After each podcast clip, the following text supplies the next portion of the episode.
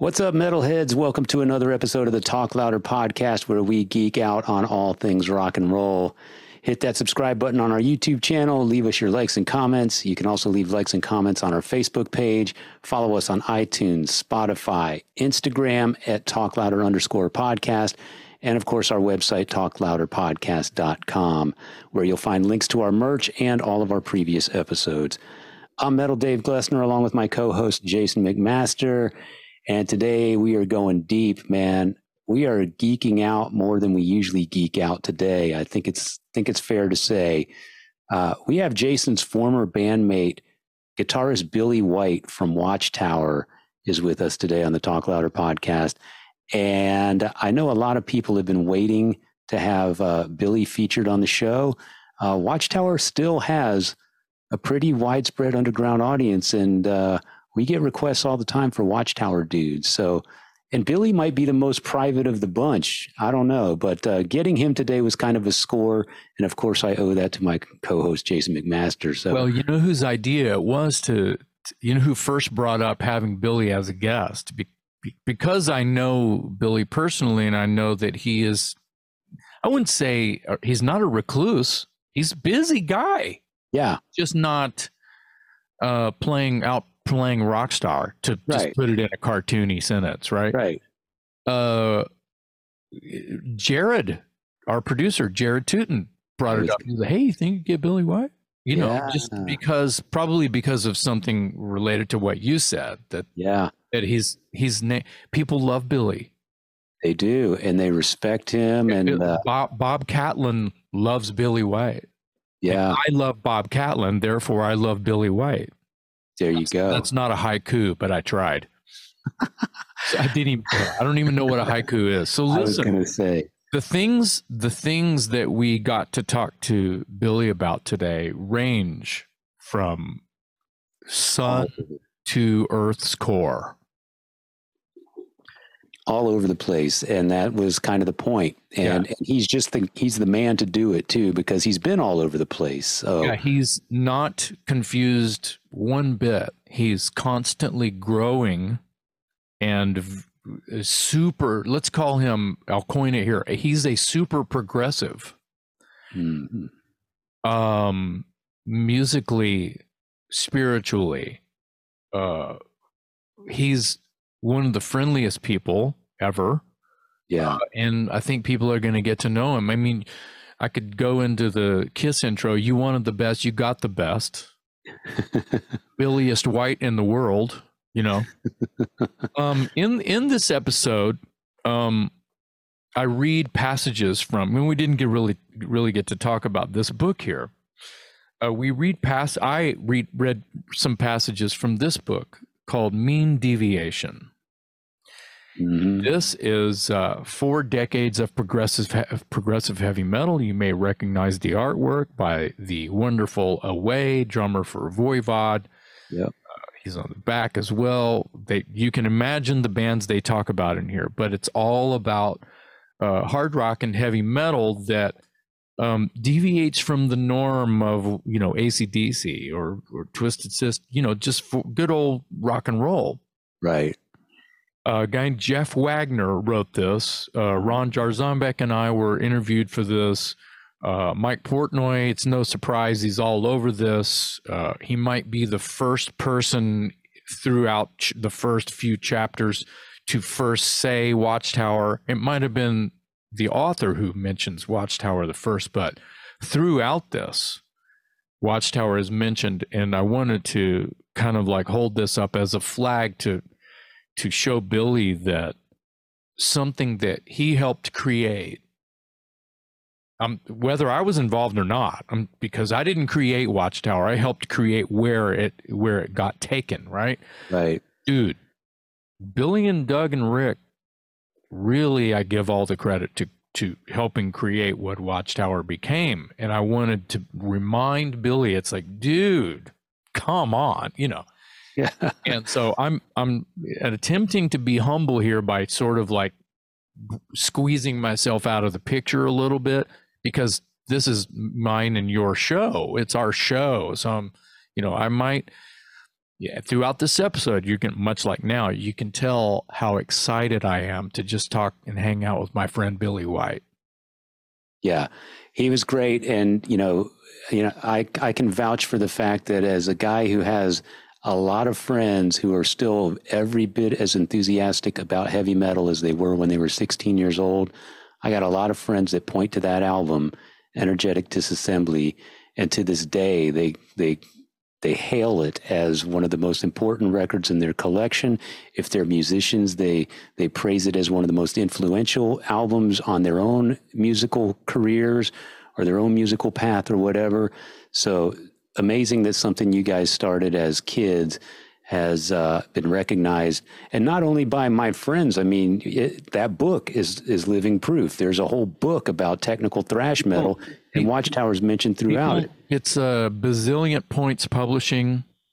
Uh, this thing rules. If you like weird metal, I mean, they talk about Mercyful Fate and Voivod, and they're t- you know it's it gets heavy in here. It's Yeah. heavy, but they're, they're talking about crazy shit in here. Uh, Yeah, Jeff Wagner, look him up too. He just killed. I'm killed. it. aware of the name. Yes. Yeah, yeah. He it's a killer book. I'm surprised you don't have it, Dave. Ah, I need to talk to Away. Maybe you can give Away a phone call. For I don't think Away has an extra one. Anyway, great talk today with Billy White. We cover Watchtower, obviously. We cover his time in Don Dokken's band. We cover all points in between. And we get to know a little bit about where he is today in his life. A really interesting dude. I would say uh, as complex as his music, uh, but also very peaceful. It's, he's an interesting guy. I really enjoyed getting to know him. Billy White today on the Talk Louder podcast.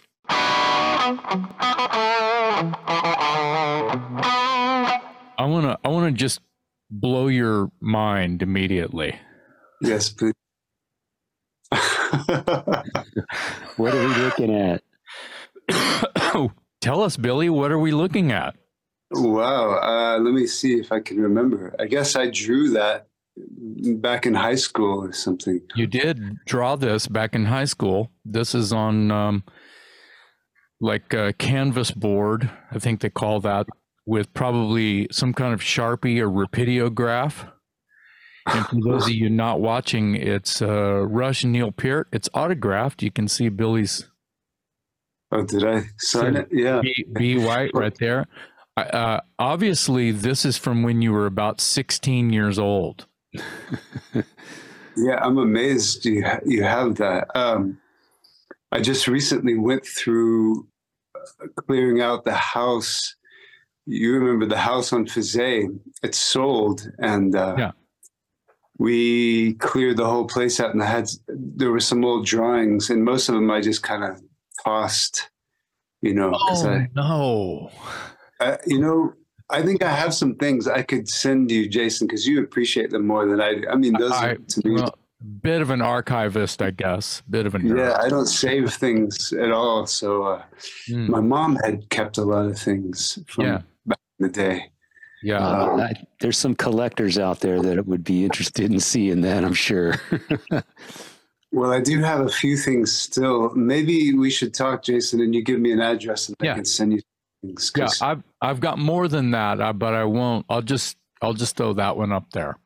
for you now. don't embarrass I- I- me. Yeah, I don't want to embarrass you too much. Then you already will. We then we will be embarrassing you throughout the program. I'm fine with that. you know, it's like another lifetime, and I, I'm having. Yeah.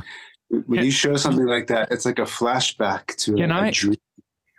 yeah. Right, right. I'm gonna put my glasses on. I usually wear my glasses, but I like those glasses. Thank you. I've been trying to. Have you ever seen this? Well, I'm not going to do that. I'm just going to. I'm just going to read to you guys for a second. Okay. Story time. May- story time. Okay. Influenced by metal's most ambitious pioneers and various jazz and prog rock artists, bands such as San Diego's Psychotic Waltz, Austin, Texas' Caustic Watchtower, and their German doppelgangers Sieges Even emerged and took the genre into yet m- more technically demanding areas. Watchtower particularly touched off a movement and sound that focused obsessively on technicality, and their influence spread across the globe and across subgenres like wildfire. Indeed, metal's avant garde was taking off in a variety of different directions on a global scale. Wow. So let me start with that. I have more. I have more. This is from a book called Mean Deviation. I'll hold it up. Obviously, away from Voivod did the art. this came out early 2000s or I don't know, mid 2000s. After hearing me vomit that garbledy gook all over you, which actually I'm extremely proud to read since uh, we, I was a part of that movement they speak of. I know the answer to this, but to listeners and to Dave, when you were a teenager, did you realize that you were going to be part of something that would change the way looked at rock and roll? no, I had no idea. Man, you know how it was. We were just kids having fun and, and coming up with the wildest stuff we could think of. And, uh, you know, looking back now, it's even hard to remember what the motivation was or what my frame of mind was. But I, I do know it did feel like we were doing something no one else was doing, at least in in the Austin area, you know. And uh,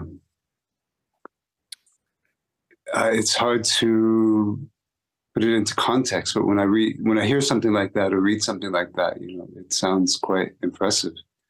Yeah. Uh, well, well, and I, they're not leaving anybody else out. I mean, they're mentioning bands that they're seemingly I don't want to like put words in anybody's mouth, but they're seemingly pointing at bands that seem to be following what what you create. What I'll, I'll put myself in there that we yes. created that I helped you create. They're pointing at people that sort of came immediately after when they after they like we were uh, uh, uh um the birth, the birth the birth of something that they hopped into or were influenced whatever but they didn't leave any predecessors out you know they're of course they're and of course that was just a, a a, grab from a page from this book about progressive rock yeah. metal, basically. But they go, you know, they talk about all of the obvious, you know, Priest, Maiden, uh, and you know, Queensryche and Fate's Warning and Mercyful Fate, and of course Metallica and Megadeth, and these bands that had seven-minute songs with five, ten different riffs in one song. Mm. And however they're, however they're coming up with you, and they're even giving us credit in this book and i i lean towards you and i want to say you every time i say we.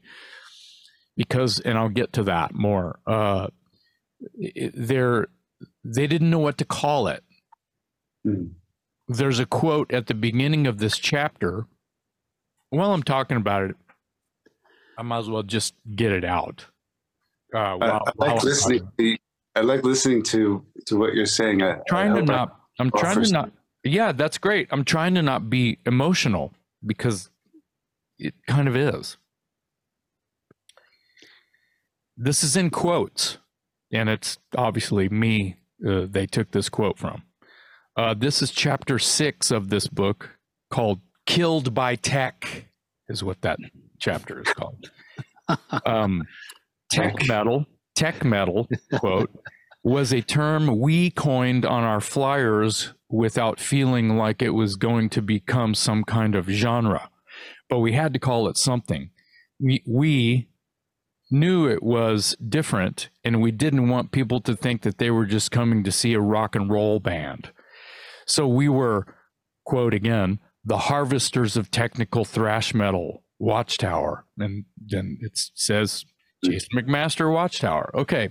Hmm. So good quote. Good quote. Thanks. But you know, when I want to say it was kind of you that started making our once we I mean, Billy, you you like started drawing. I mean, I already embarrassed you with your Neil Peart sketch, but you were drawing our earliest flyers when I remember, and even even when I got your phone number off the wall at a music store when I was Mm. trying to look for a guitar player for my band Fallen Angel, and then we the the ball just rolled out of control by from there.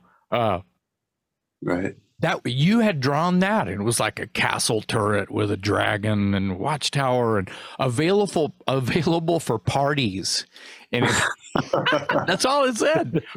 You were a teenager you weren't old enough to play in a bar you know. Right. available for parties.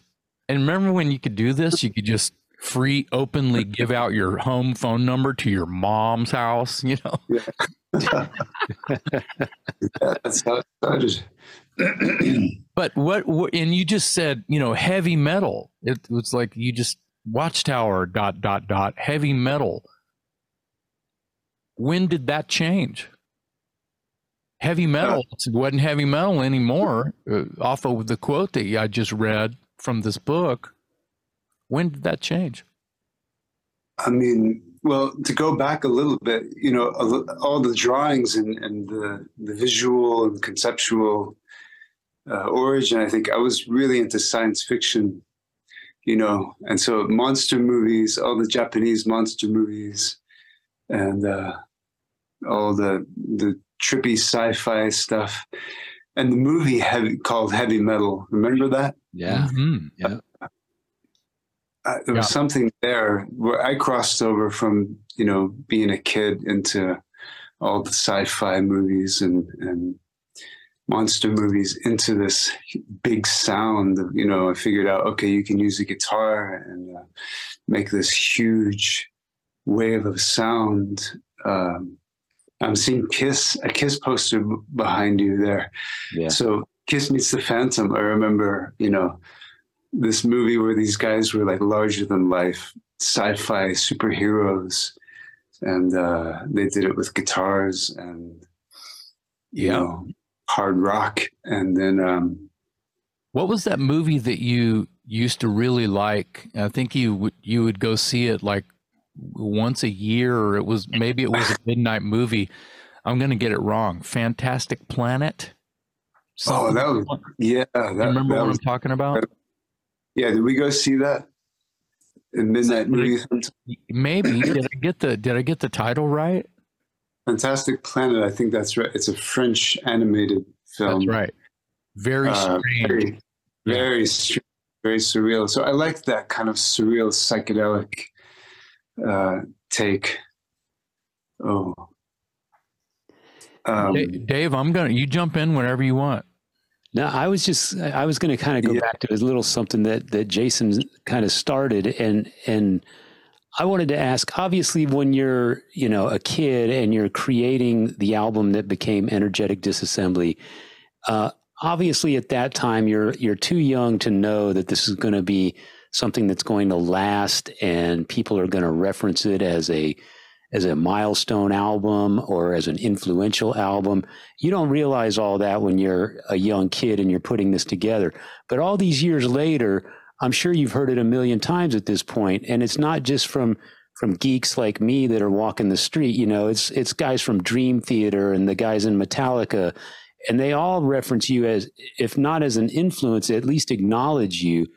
Um, you you have to take a certain amount of either pride or just a certain amount of disbelief in knowing that something you created at such a young age has stood the test of time like that.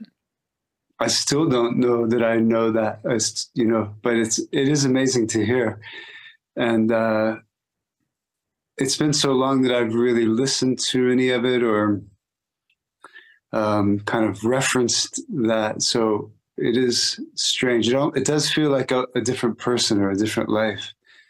Yeah, Uh, so many, I want to I want to talk about that and and where you are uh with your life now, just spiritually and everything. I want to get to that later.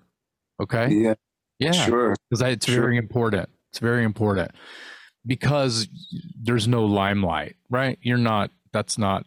You're not in it.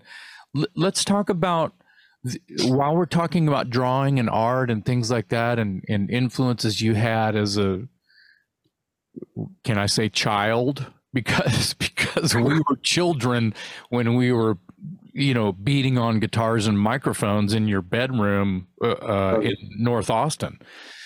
Um, you know that when people talk about energetic disassembly, the the the influential and uh, arguably the uh, pioneer of technical thrash metal they're looking they're whole when they're whole if they're lucky enough to have a pressing of it they're holding or just a bootleg or whatever they're holding your drawing they're holding a part of your intellectual property billy they're those red triangles and the ah. silver technical computer motherboard thing and that you came up with your own font and every that's from your brain through your fingers and hand onto blah i did not know that that's insane Billy's and, responsible yeah. for the album cover yeah billy was the resident artist wow did not know that.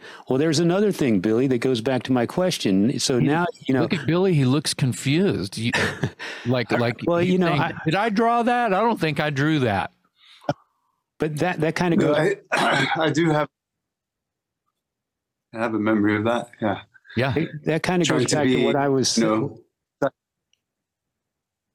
yeah, that that that goes back to Sorry. what I was saying about you know musically you didn't realize what you were creating, but I remember looking through metal magazines and seeing Lars Ulrich wearing a Watchtower T-shirt, and that's your art. You know, you drew that. I mean, that, yeah. that's gotta that's gotta boggle your mind. You know. you know, life boggles my mind. Everything boggles my mind. but that definitely, you know, yeah. Uh, it's quite surreal. It is quite surreal, and uh, I I'm kind of amazed. And and uh, looking back, Jason, you know, I don't want to downplay any of this. No. We did something pretty extraordinary, and we were so driven and so um, obsessed with that music and that that form of expression that you know in a certain way it doesn't surprise me because uh, and I guess anybody at that age, anybody who's starting a, band that uh, in that genre or, or, most genres has that kind of driven, obsessive um, propulsion towards expressing something.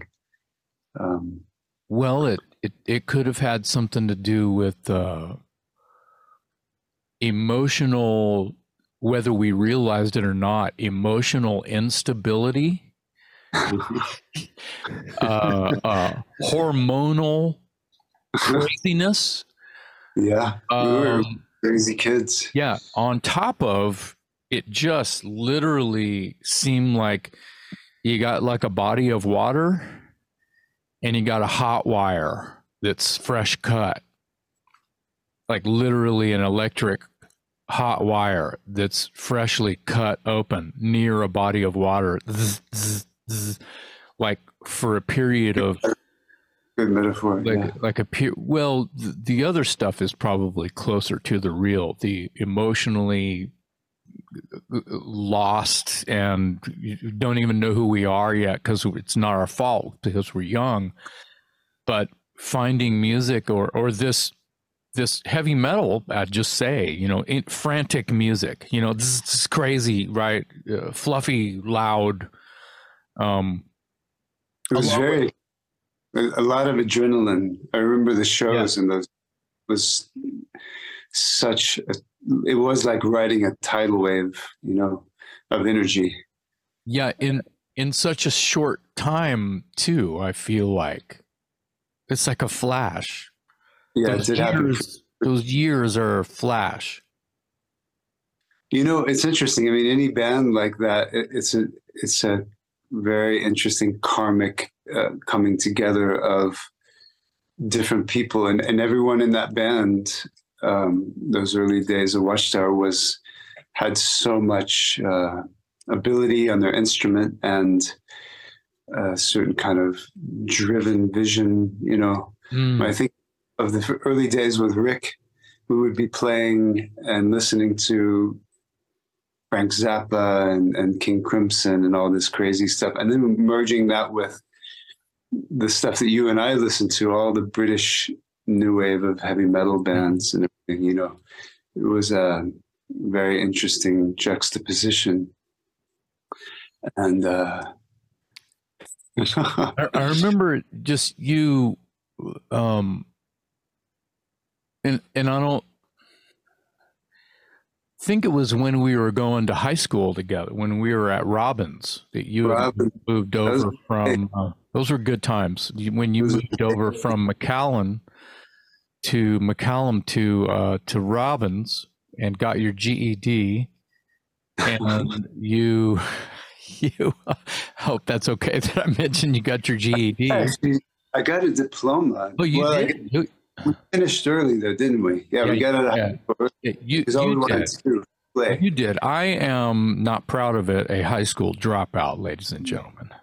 Congratulations. Thank you, thank you. But but yeah, I remember you you got in and got out. But I remember during those times, it was probably 83, 84 that Uh-huh. you you were and I remember this and I like this. You were had just we had discovered uh, both Queensryche and Mercyful Fate on the same day.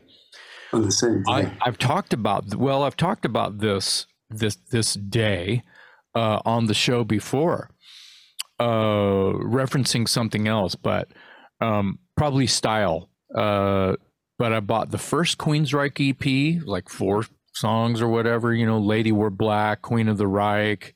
Uh, what was there was some? What are the other songs on there? Night Rider. Night Rider. Thank you. and Glad you guys have memories for these things. Yeah, I know, right? And then and then the the Mercyful Fate EP with the black and white cover, Nuns Have No Fun, Corpse Without a Soul, Devil Eyes, and there's one more. Anyway, the importance of that is I remember I bought both of those and ran home and I think we had a little get together over there. Remember we used to on my apartment at, on Rundberg in North Yeah. Austin. We used Yeah, to have little get-togethers over there and hangouts and and man, we listened to those records back to back for hours. And I remember that year you were really into that, and I think that that it influenced you somehow because it was like it was like Mercyful Fate and even Queensryche were like they could write these kind of long songs and keep it very interesting and still be Iron Maiden and Judas Priest and Deep Purple all in one band, you know, all in one song. And I think that the songs that we had that early, um, if I need to give you some titles, uh, Fighters to the Fighters of the End. Remember that song, Billy? We had a song called Tricks of the Trade. Tricks of Yeah, the Trade.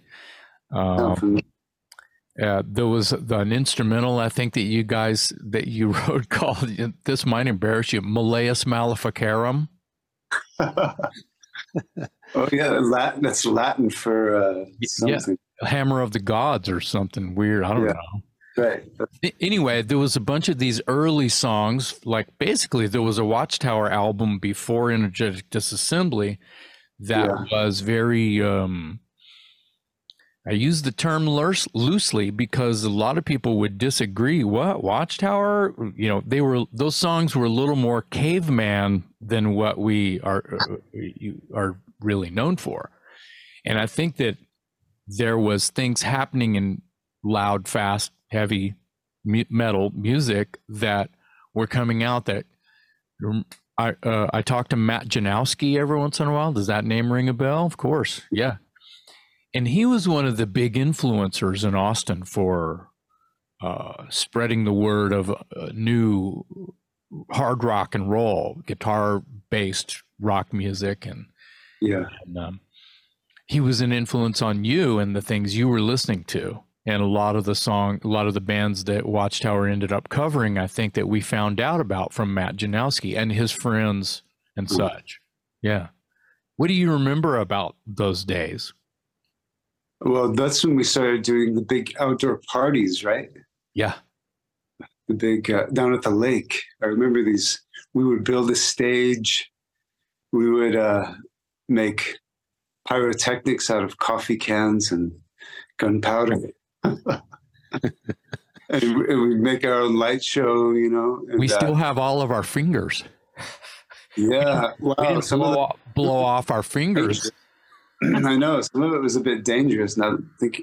Oh yeah. think- but we do that all night keg keg parties, right? And then, um, and that was pretty pretty wild, pretty exciting. And I recall us playing like every song that we could think of in our shows. Right. We play like three and a half hours. three and a half hour shows. It was just we we had limitless energy. I think, you know. Yeah. And wake up the next day ready for more. Yeah. Were you guys ever was Watchtower ever courted by a a major or a bigger record label that and then the label just said I, I don't even know what we do with these guys so we're going to pass were you so confusing to even the metal labels that there was there was times when offers were maybe entertained and then didn't kind of bear fruit Not that I remember. Um, Jason, do you remember? You would you would know better than I do. It's I a- mean, It's a good I'm impressed by my lack of memory for a No, lot of that's those. a, that's all right. It's a really it's a really good question because uh, Yeah. Very good. It, it was Bob, the guy in San Antonio, who, who uh, had the studio that took, brought us into the studio there. Eighty-five, right? That's when we started recording. no er, earlier than that. uh, was well, raised well in. San in San Antonio it was uh, Bob O'Neill. Bob sort of O- record deal, right? Yeah, it was it was like a spec deal. Yeah. Then, And so- and then First time going into the studio, they were recording the Butthole Surfers at the same time. So I remember uh, the Butthole Surfers were making an album uh, in the hours that we weren't in recording, and then sometimes we'd cross over. I remember Gibby and those guys doing some pretty wacky stuff. yeah, that's how we ended up. Uh, this is one question leads to a thousand answers, Dave. I'm just yeah warning you. once finding that out yeah this this there, it's all it's very uh anyway um the the the moment that billy is talking about would have been probably late 83 like some 83. summer 83 late summer 80, yeah and uh the san antonio slayer guys were Uh-huh. the, the key and the invite because me and billy and who I, mike solis or you know yeah we went down to san antonio and hung out with ricky warhite and his friends and dave mcclain and and hung out in bob catlin's van all day and ate at the very first taco cabana and blah blah blah blah Hey, Oh, Billy Billy Dave's from San Antonio, so he's gonna know the area. Anyway, the uh, it was on um, San Pedro, I believe, Bob O'Neill Sound Studio by the zoo, and Yeah. we we were in there recording. We were almost done, and they were still in there mixing a song, but they were releasing a compilation record, "Cottage Cheese from the Lips of Death," and they needed one Yeah. more song. That's a little short. And then I think Rick Shreves, who was the engineer on those all right. those sessions, Rick was great, really nice. He was putting up the tapes, and uh, a little bit of meltdown. The song "Meltdown" came on, and uh, Paul Leary and Gibby Haynes, as far as I recall, because we're talking forty years ago now. Uh, he he's he's like, um, hey, what what's that? The buttholes guys were like, what was that? And he goes, oh, that's it's Watchtower. It's these guys, these, these kids right here. And da da da da. It's like, oh my God, we got to put that on the record. Can we? And it's like the boom, we're on a Yeah. record. It was like it was literally like that. They just heard "Bah, da, da, da, da, da, da, da, bah," you know, and all this craziness, and they were like, "Oh, we got to have that." and it's the last record on um, a punk rock compilation.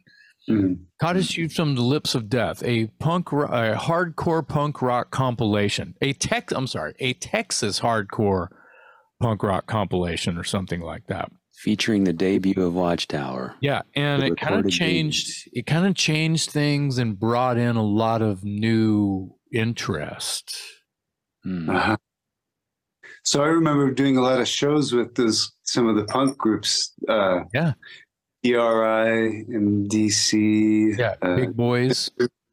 Big Boys Offenders. Yeah, exactly. names. That, that was a lot of fun because it was very exciting. The the mosh pits and the stage diving, uh, the shows Yeah. at the Or early, early crossover, Billy. That's cross Yeah. crossover, and and that was before I.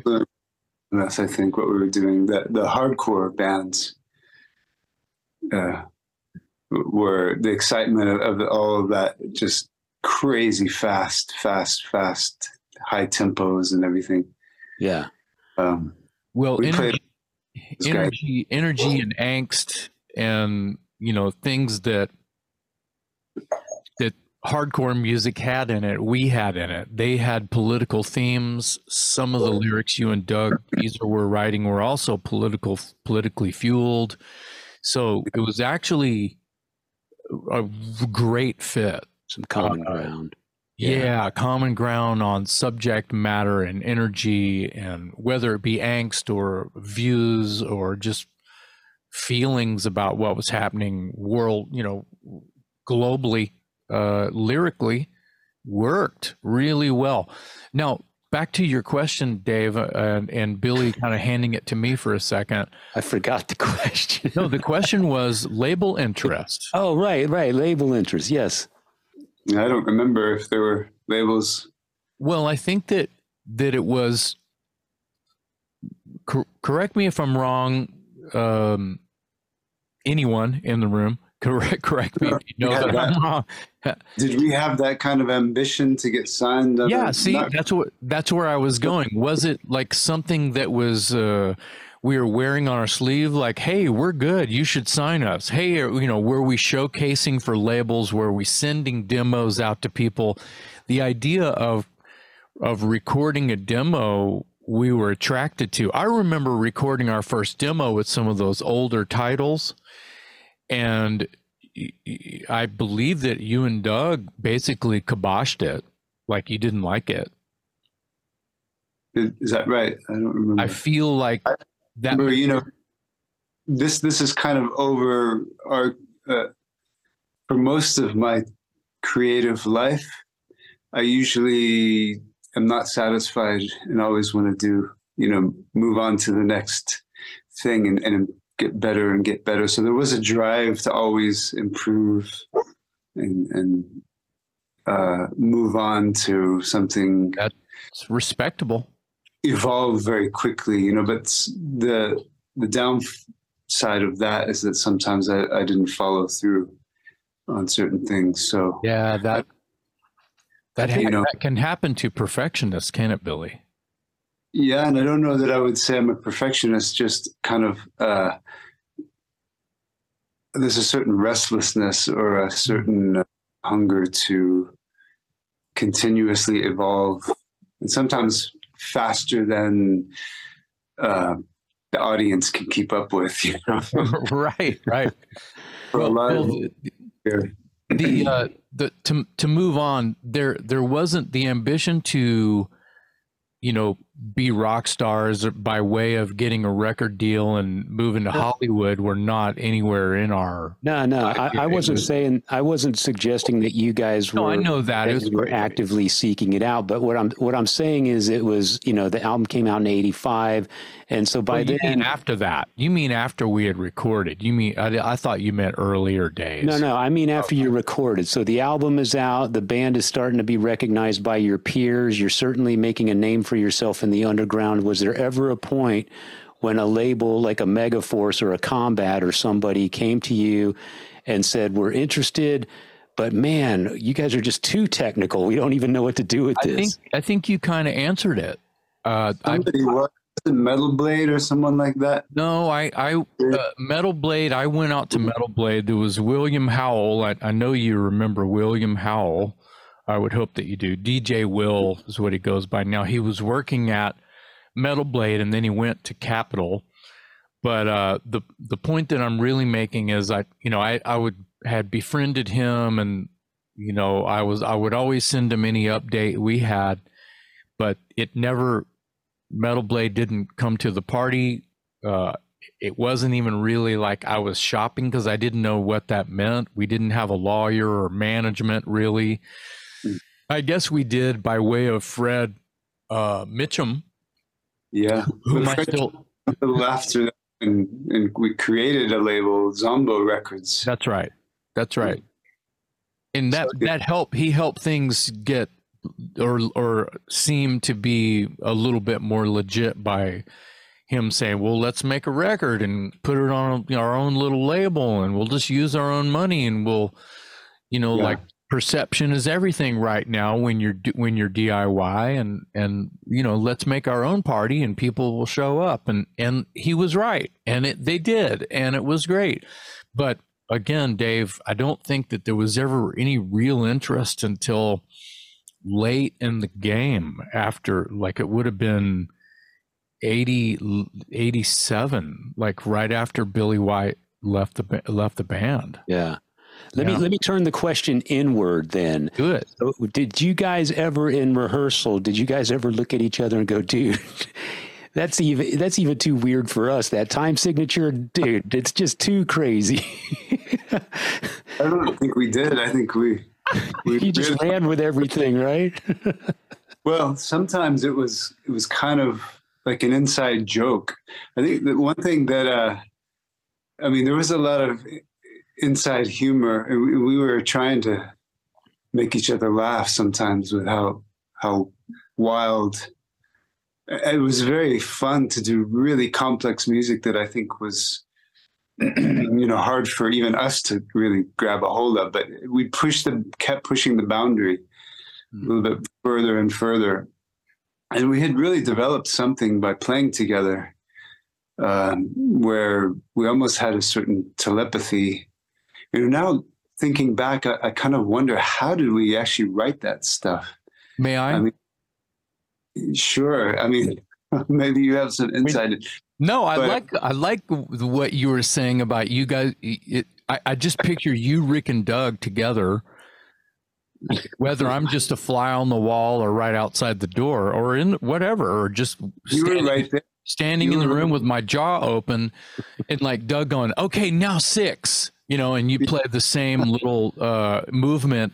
Okay, now let's do three, right? Okay, here's what I remember. Okay, We actually- 13, you know, and you guys would change the math on a part you would play over and over and over every time. And then you Yeah. guys would fall out laughing, and I'd be standing there going, what in the hell are you guys doing? we actually got the phone book and uh, we would just go through phone numbers. You know, there used to be this thing called the phone book, a big, thick book, Yeah. pages of phone numbers.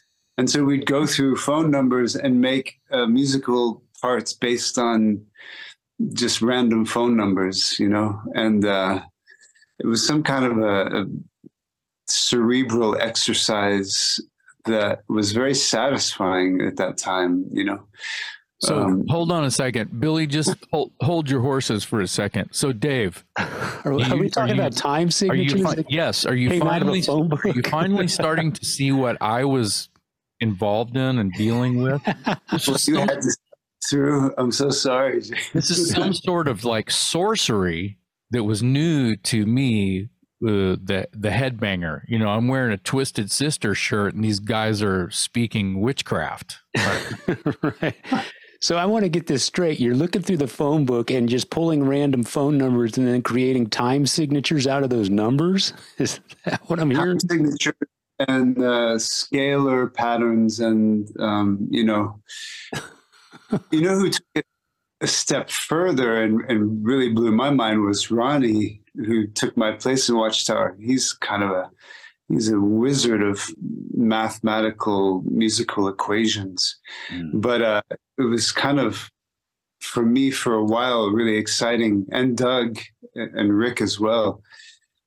Um, very exciting to take random numerical kind of codes and make music out of it. You know, now I don't remember as well how we were doing it. It was a little bit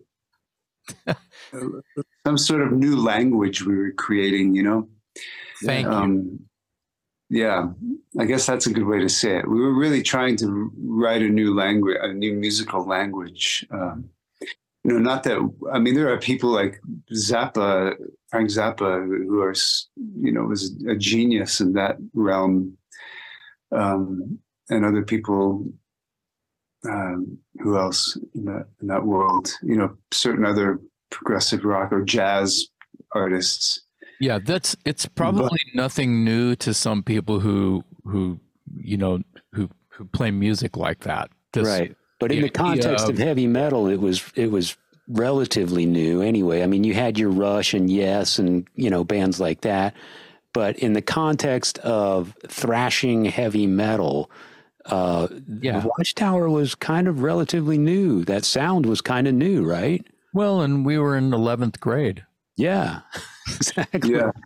Yeah. We're just kids. And we were, uh, you know, a lot of it was really funny and exciting. We we had a lot. We laughed so much. That's one of the things I when I think back is how much we we like to laugh and and just make ridiculous jokes about everything.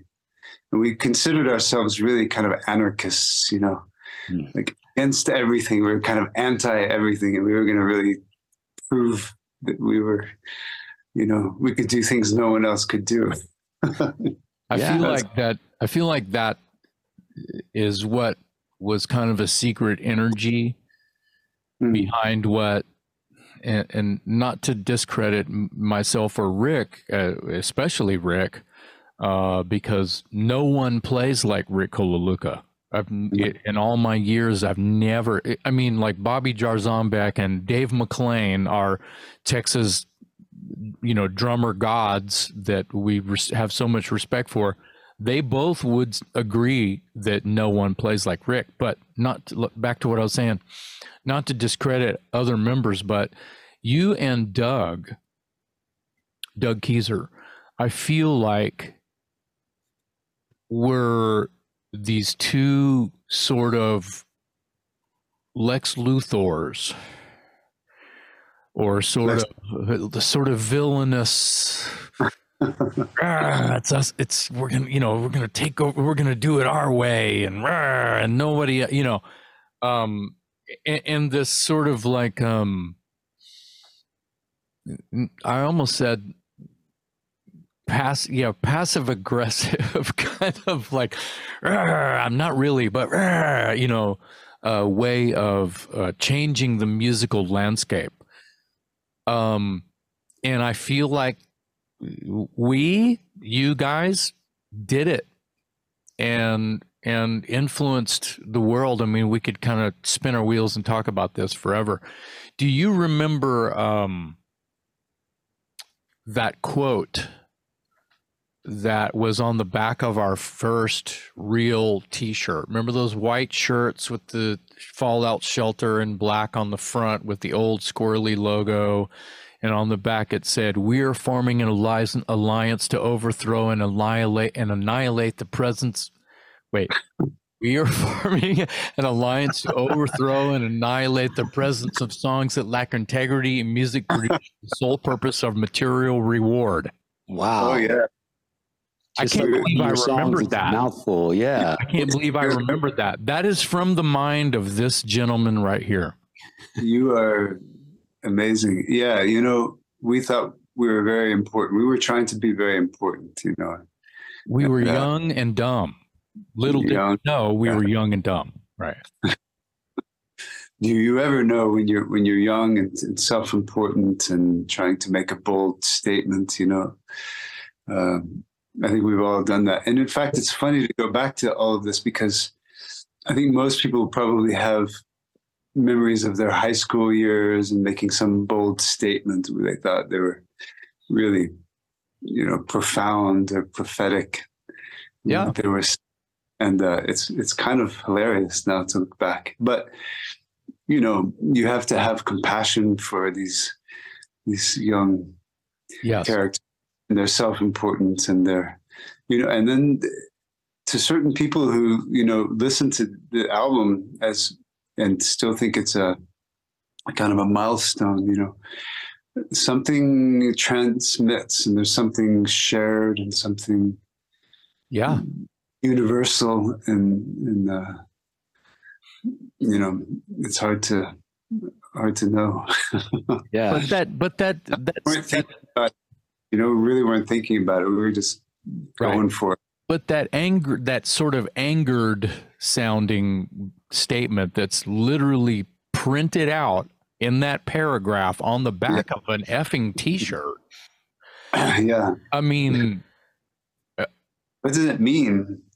I guess you know, well, we, it, we it- very you're not, you're not holding anything back, but it goes with your anti everything, right? we were we were very anti you know commercial pop music at that time you know we wanted to we yeah we were anti everything we were and growing up in austin and being surrounded by a lot of uh, roots music and blues music we wanted to really stand out and make a statement like, that we were I think we were. I think we were a little little mad that maybe I felt like I'll speak for myself, but I know it went around the room. Yeah. That the uh, the local entertainment uh, scene, if you will, was not recognizing any any punk rock or heavy metal or anything that we thought was uh, vi- viable or worthy of some attention. Um, even though I will add that all of the bands that fit under the umbrella I just described were doing pretty damn good. I mean, all of the punk, the punk scene was healthy in Austin. It was healthy. Yeah. Did you guys ever consider relocating to San Antonio? Because San Antonio, as you know, was known as a heavy metal stronghold, and there was a scene there, and you guys were peers with a lot of those bands.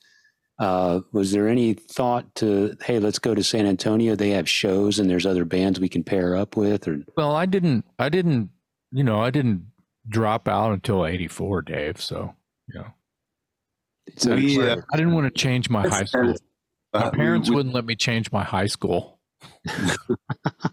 so you just stopped having one, right? Yeah, we still lived at home, right? Well, until Jason, you you were the first to Hmm. get your own new place on Rundberg. Huh? Yeah, my mom moved out. I got myself another place. You just start paying the rent here. Okay. Well, that was a way to learn something, wasn't it? yeah. So, Bill, so Billy, what what ultimately led to you leaving Watchtower? Good question. yeah, that's a good question. Um, and Jason, I, I was thinking back, you know, getting ready to, to have this conversation. I, I was Yeah. Memory, and I remember sitting in the car out of the, the house. It was Doug's house in South Austin, right, where we were rehearsing in those days. And we had a long sat in the car for a yeah, yeah, Doug and Doug and uh, and Rick lived on Rock Ridge or something like that. Is the name of that street. Yeah, South Austin. so I think it was really that I just wanted to play other kinds of music. um, I wanted to do simpler music and play funk. There, there was some, I think even at that time, you know, there were some other bands that uh, I had recorded with or was considering recording with. And I Yeah. just, I don't know, I was kind of burnt on playing such complex music, and I wanted to play something a lot simpler. Let, me ask, um, let me ask you this real quick, and then you can continue. Were you all of nineteen or so? was I 19? I think maybe 18. 18. Yeah, I mean, I'm just asking. Do, do you recall? Well, it would have been in '86. How old were you in '86? Six, 20? what oh, 86. it seems like I was uh, younger than 20. 19. That's that was my guess. 19. So Yeah. Okay, that sounds about right. and so I, um, yeah, there were some other bands that I was interested in playing with. I was listening to so many kinds of music that I didn't really want to just be, you know, play heavy metal or even uh, distorted electric guitar. I wanted to play funk. I wanted to play blues. I wanted to play, get into playing um, jazzy stuff, mm-hmm. and uh, go into the studio, record with other people. Mm-hmm. Uh, I'm trying to remember now, but it just suddenly one day it's like I woke up and I was like, I don't want to play this kind of music anymore. I yeah. feel like you might you might have been being I don't think courted is the right right thing right I I mean I don't know where are you being asked for other people to hey come come lay some tracks down over here and you know yeah. That, um, was, that was happening wasn't it yeah, and I'm trying to put it together in the timeline. I mean, very quickly after I left Watchtower, I remember that we went to San Francisco. Yeah, that's October October 5th and 6th of 1986. 1986. Okay, that was the last show, right? Mm-hmm. In in San Francisco. So we yep. did that in a van all the way out to San, and I felt really kind of bad for leaving like I was letting everyone down and I remember uh feeling really kind of like an outsider. Particularly, it seemed Rick and Doug were were kind of angry that I was leaving. but um, maybe I just I just think that that you guys being so close had more to do with it than them losing guitar player. I think that it, you know, in deep seated unconscious I'm, they're losing my friend. This is my friend. I'm losing my friend. He's not going to be on my team anymore.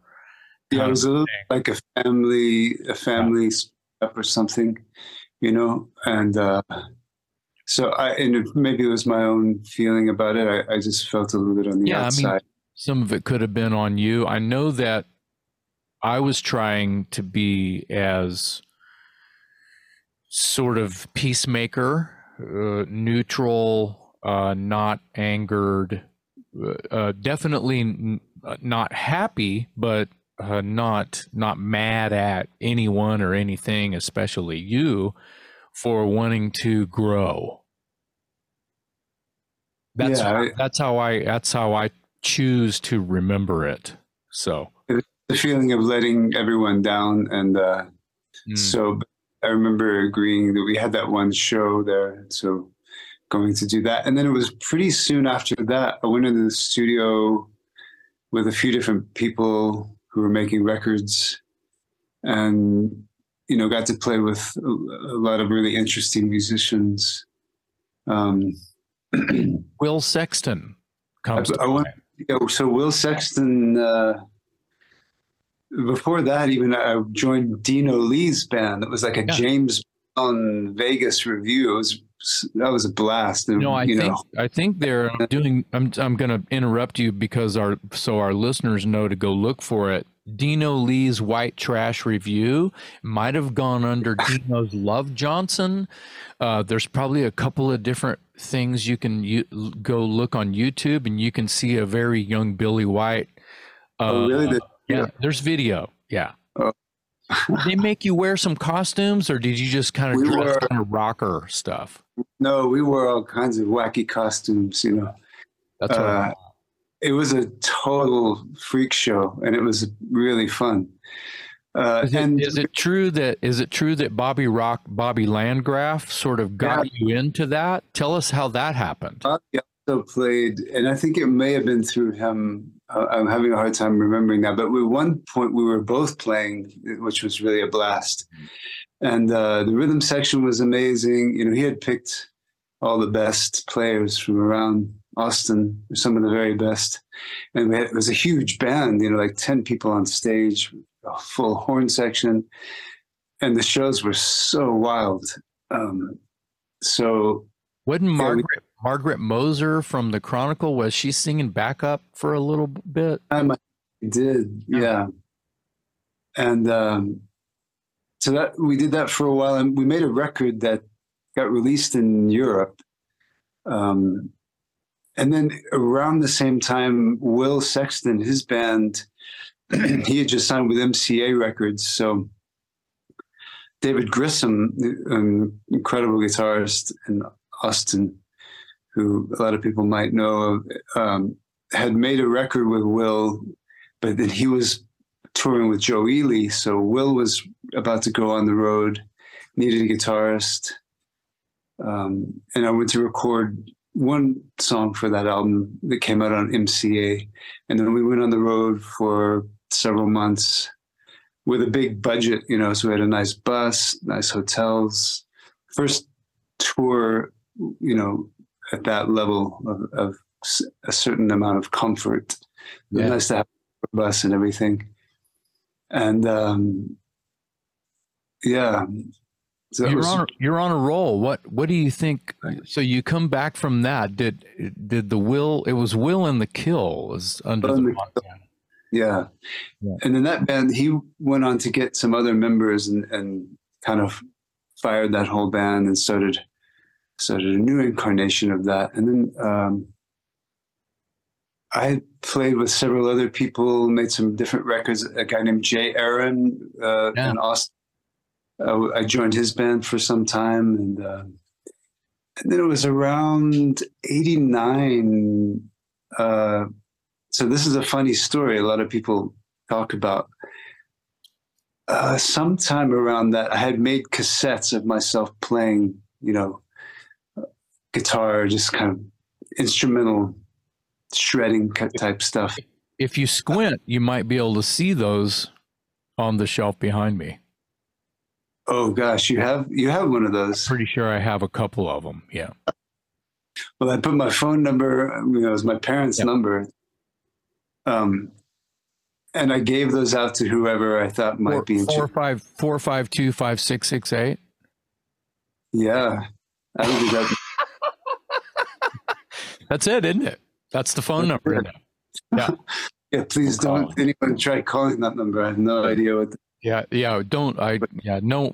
We don't live there anymore. So, so what came um, out of that?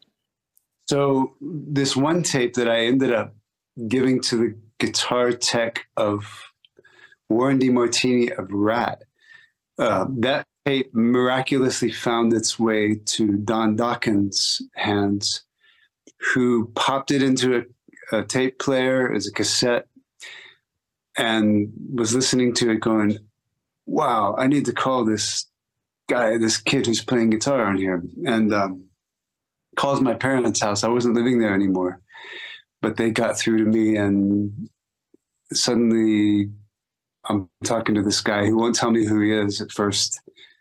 Um, who says he has a band in LA, a band that's quite well known, that's breaking up, and he's going to start a new project. He said, I'd like to fly you to LA to write some music. And I'm thinking, wow, who is this? Who is this? That's, By the end of that, that's surreal. That's surreal that, that some guy, hi, you don't know me, but I want to fly you to LA. Yeah. That's bizarre. I, somebody. I want to go back another thing and just sort of have fun with this. Okay. So, so, so I know who you're talking about right? But this person, I'll just say it, it's Don Dokken. So Don Dokken is calling, talking to your mom Hi, it's Don Dokken. Is this Billy's mom? Hey, what's up? I know Bill. Okay, so Billy doesn't live there anymore. So I'm just trying to, I'm just trying to fathom your mom talking to Don Dokken. It's just it's just surreal. Uh, it's yeah, like yeah. what? It doesn't make well, sense. Your mom talked to James Hetfield, right? No. So it, no, no, she didn't. James well, left a, a, a, voicemail on my mom's answering machine. The one okay. the little micro cassettes. Yeah, that's so so Doc Don Dokken calls you and yeah. and he's not letting you know who he is. So That's pick great. up the story from there. He's telling you that he's a well-known guy starting a new project. Where does it go from there? Um, well, he said he couldn't tell me because his band is still they're touring on the Monsters of Rock tour, I guess it was, and uh, it's funny because I'd been watching MTV, watching them, you know, and I, I, really liked George Lynch's guitar playing, and I thought, oh, that'd be a cool band. You know, I'd love to be playing that kind of stuff in that kind of a band. And I liked uh, Warren DeMartini of Ratt a lot as well. So, you know, this the thing was, and this is where I moved on from the Watchtower thing, I, I just kind of wanted more straight ahead, more melodic kind of playing. Um, well, after playing random phone numbers. Yeah, yeah. There was something about it that I was drawn to. Um, and so Don is talking to me on the phone, and I, am thinking, well, yeah, I guess uh, we could talk further. Or you know, when do you want me to come to LA? And then he finally, at the end, he says, "Okay, you can't tell anyone, but this is Don Dokken." I said, "Oh wow, yeah. Hey, I've been watching you on MTV, man. yeah, sure, I'll come to LA. I'd love to." Here get together and he said i want to write some songs and kind of do an audition and so i was the first person he contacted for his new his new project um, so then i flew out there a couple times. We went in the studio wrote some stuff together. I was having a very strange thing at that time though. I had a, a, some kind of a carpal tunnel or something in my left hand. So I was a little bit impaired, and my guitar playing was suffering. Um, and I think also at the time I was just a bit nervous going out there and really wanting to make a good impression. And so um, I had some tension in my hand. And uh, the first time out there didn't go as well as I had hoped. But we wrote some interesting stuff. And so he, he wanted me to come back out again um, and I was having some treatments on my arm for a type of carpal tunnel or uh, something that was hindering my left hand movement. I remember even when you were still in Watchtower, which would have been like maybe the last year in the group, you you were you were in, you were into Tiger Balm. Yeah, yeah. You were using salve, and I don't know. You, I think you were just you were using you know holistic stuff. So yeah, there was some uh, some kind of a strained tendons or tendonitis. You know, I had some kind of tendonitis in the left hand, mm-hmm. so I had to deal with that. And but then he wanted me to come out again, and you know, the next thing I knew, he was putting the rest of the band together. He had John Norum uh, coming from Sweden, uh, John John Norway actually, but you know, he was in the band Europe. Yeah quite well known. And uh, when he came out, we we started playing together, and it really was it worked well. You know, awesome. A two guitar, we could do harmonies and things. We did this kind of two guitar approach, and then uh, Mickey. We had gone through several drummers and bass players, um, trying to find the right match. We even started recording the album with uh, other drummers, bass players. Wow. But John and I were early on the two guitar uh, formation of that band. How, do you remember? Do you remember the first time you you met Mikkey Dee? This is kind of a pop quiz, Bill. Oh man, do you remember the first time? Well, maybe you didn't meet him. Remember that? So so let me just intervene.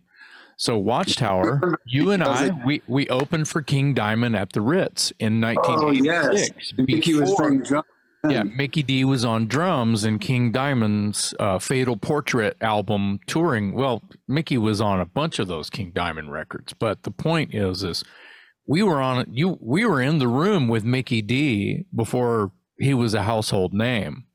Okay, right. and so and so fast forward to you know through the end of 86 and all through 87 i'm gonna not correct you but make sure you realize it's 88 that you're getting these calls from Don and that you, were, that you were going in and out of LA. Man, it's so time is so strange. I, I yeah. The timeline is, you know, it's kind of a blur, and yeah. a lot of things happening uh, very quickly. You know what's interesting? Um, this is piggybacking exactly that from the time that you and I met, which would have been in May of 1982 to like let's just say May of let's just call it 88. That's not very long. It's not very long. It's a flash, you know. All, in fact, flash. Yeah. So so when you when you're when you're in Don Dokken's band, you were talking earlier about, you know, you had a tour previous to, to Dokken that you had a bus and there was a certain le- upgrade in comfort levels, if you will. So when you're out with Dokken, I imagine that's probably, uh, you know, tour buses and hotels every third day or something like that. And, you know, probably living fairly large at the time and playing to crowds that, you know, Don's got a built in audience. So did you like that lifestyle or, or did you, or were there things about it that was kind of like awkward and un- uncomfortable for you? Oh, that's an interesting question. I mean, what I can say is that, yes, it's very exciting. It felt like stepping into you know, a rock star fantasy, and uh, and there was a lot of uh, expectation. Also, I think I felt, you know, having to step up to fill some big shoes. You know, George Lynch was quite uh, an, an, incredible guitarist. Right. Is incredible guitarist. Yeah. And by uh, the way, let's don't leave out Peter Baltes on bass. Oh, so Peter, man, Peter, when Peter came on, so if I go back to meeting Mickey and Peter, what I can remember is it was really in the studio that we're in the process of making that album. We had different people filling in as the rhythm section, and when uh, when Mickey came on board, and then when Peter came on board, that rhythm section was ridiculous. I mean, they were like an unstoppable tank, you know. I mean, it was very powerful, and and so playing live, that band was pretty incredible. Yeah. Um, and Peter, man, what a solid, unstoppable force yeah. of a band. And so, uh, and good guys. All these guys, we got along great. You know, we became kind of a family. But it was interesting because, and it was promoted in this way. It's sort of an international band, right? Peter from Germany, Mickey from Sweden, John from Norway, and then they made me out to be the Texas kid. Yeah, and I was the youngest uh, of everyone. You know, and I did feel kind of like a kid who was new to this level of of notoriety. All those guys had been in quite well-known bands. So I don't know if it was while you were uh, making the record or or out or in Los Angeles area still writing songs, but in the meantime, your homeboy was yeah. busy, and I was living in Burbank, and right. and somebody my home my my homie was up to no good and wouldn't tell me why he was coming to Los Angeles talking about you needing a place to crash. Do you remember crashing on me and Scotty's sofa for a few nights at the Oakwoods in Burbank? I remember coming to visit you, but I, did I crash there? I, I don't remember you, that. I think you crashed there a couple couple nights. Huh? Why would that? And I, I didn't know. tell you. Were, were you staying? No, you couldn't. You uh, you swore me to secrecy, or, or you you were sworn to secrecy. You couldn't tell me and Scott who you were. You wouldn't tell me who you were either writing or recording with. I don't remember. It would have been like late '88. It would have been like November, because we were in the studio with Max Norman. if I stayed, and I remember hanging out.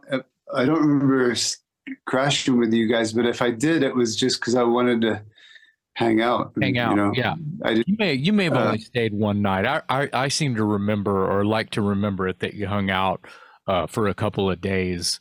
Uh, I was you, homeless. You were kind of coming and going though. It wasn't like you didn't have a place to go. Maybe you just wanted to, yeah, wanted to hang out for a night or something. Yeah, that was that was but fun. But you wouldn't tell me and Scott who you were jamming with. Oh man, I'm sorry. I, no, I, really I don't care. Kept it a secret added to the intrigue. I was like, yeah. Whoa. So, so for the record, you ended up on the Don Dokken album "Up from the Ashes," and that record came out right. on, on Geffen Records, and you know that's a major label. Uh, so, you mentioned earlier that there was heightened expectations when you're at that level, and I would imagine if you're signed to Geffen Records, a guy coming from Watchtower who's now on Geffen Records and and playing with a guy who's already got an audience what are some of the expectations that you're talking about, and, and what are some of the downsides of being at that level? I mean, I can guess, but I want to hear it from the guy who lived it. Well, these are good questions. Um, well, I wanted to make establish myself as a guitarist in that style and that in that realm, you know, and uh, get something and play something that was unique. Um, I put a lot into that record, and I wrote the majority of the music, all the riffs and everything. You know, Don and I wrote most of that album. Uh, John came on board, wrote a few of the songs, but it was really Don and I. He, Don himself, kind of would mention that you know a lot of people are going to be expecting, you know, a lot from whatever record we put out. I think he felt the pressure of you know, there was a little bit of a rivalry between between him and George. Mm-hmm. So I was aware of that, and um, for a little while, I, you know, it felt a little bit like a weight to bear. But then after a while, I didn't care as much, you know, and I was confident that we were we had some good songs. Um, you know, John was known. John Norum was known as uh, this great guitarist, which he really was, and um, so people thought that he was the lead guitarist, but we really split it kind of half and half. And a lot, I think maybe I may have done even more of the lead guitar on the album overall. But um, you know, since I was kind of unknown to that audience, I felt a little bit of wanting to make a statement or, or prove something. You know, yeah. and you had asked earlier about that lifestyle, stepping into that lifestyle. It was it was a wild roller coaster ride and, and very exciting. And around, and it was at that time that I started feeling a little bit of the a certain uh, restlessness or, or um, disillusionment with that kind of life. And even seeds were already there. And this is, this is kind of the, the theme maybe of my musical career. The seeds of already moving on in a sense had had started and uh, wanting to leave the world of, of, playing music, you know, and uh, I don't know the the excess that life in that world um, left me with a, a, sort of an empty feeling, you know. At times. So let's let's let's move on because I feel like we've kind of covered all that, and um, and the successes and and how you were feeling uh, about that um, are great. You've made great points. Uh, I, I, wanted I wanted to ask one last question because that lineup then it was it Billy it wasn't just Billy that left Don Dokken. That whole lineup was gone after that record. Yeah, that's right. That's so right. yeah. so so why did that ultimately end? And then we'll move on. Okay. Yeah, you know, that record came out at a time when I think that style of music was really not in fashion anymore. I remember Nirvana's album coming out, and it seemed like it just shifted the whole musical landscape. I thought that was a great record, and uh, I found it really refreshing. But I think Don had also gotten burned a little bit by the record company mm, uh, changing hands. Um, when that record came out, the I think the Geffen was sold to MCA, or there was some huge upheaval in the music business, so it didn't get the push that it really needed or deserved, and um, I think he was disillusioned by the whole thing because this was his big jump to his solo album and you know really making something on his own. Yeah so that the the whole thing just felt like it lost steam. Yeah. And then I came back from the road. The highlight of that whole experience was going to Japan and uh, oh. really wonderful playing Japan and the fans there and everything. Uh, it was very special. And then we came back from that.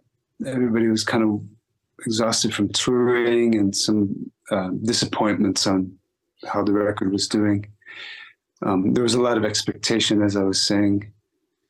And I think Don kind of went into just a, a little bit of a rethinking the whole thing. And we all sat around and idled for a little while, and then he was starting to work on a, a next record, but it just wasn't clicking.